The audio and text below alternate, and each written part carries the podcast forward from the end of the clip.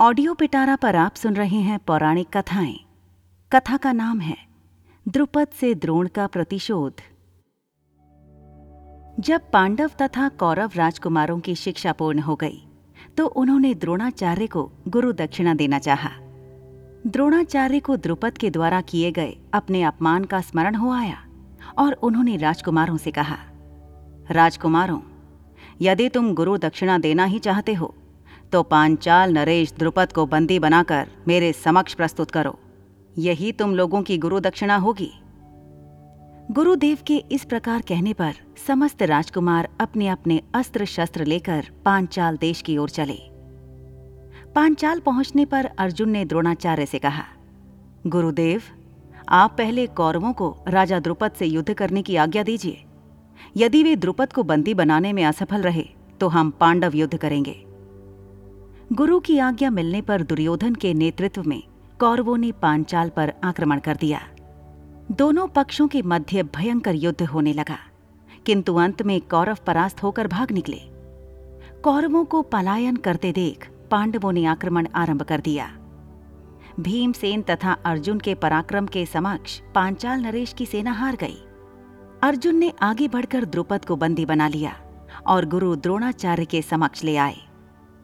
द्रुपद को बंदी के रूप में देखकर द्रोणाचार्य ने कहा हे hey, द्रुपद अब तुम्हारे राज्य का स्वामी मैं हो गया हूँ।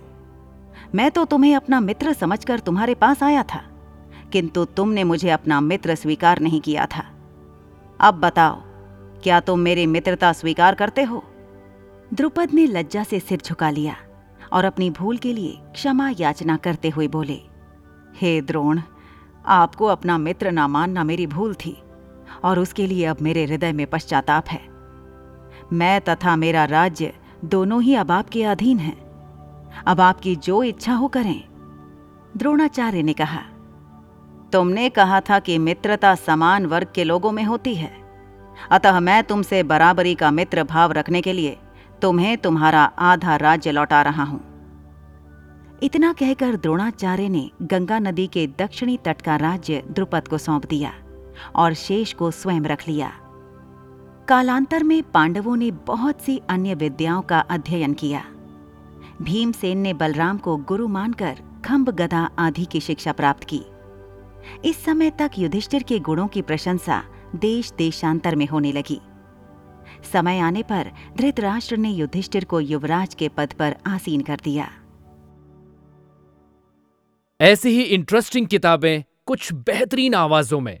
सुनिए सिर्फ़ ऑडियो पिटारा पर। ऑडियो पिटारा सुनना ज़रूरी है।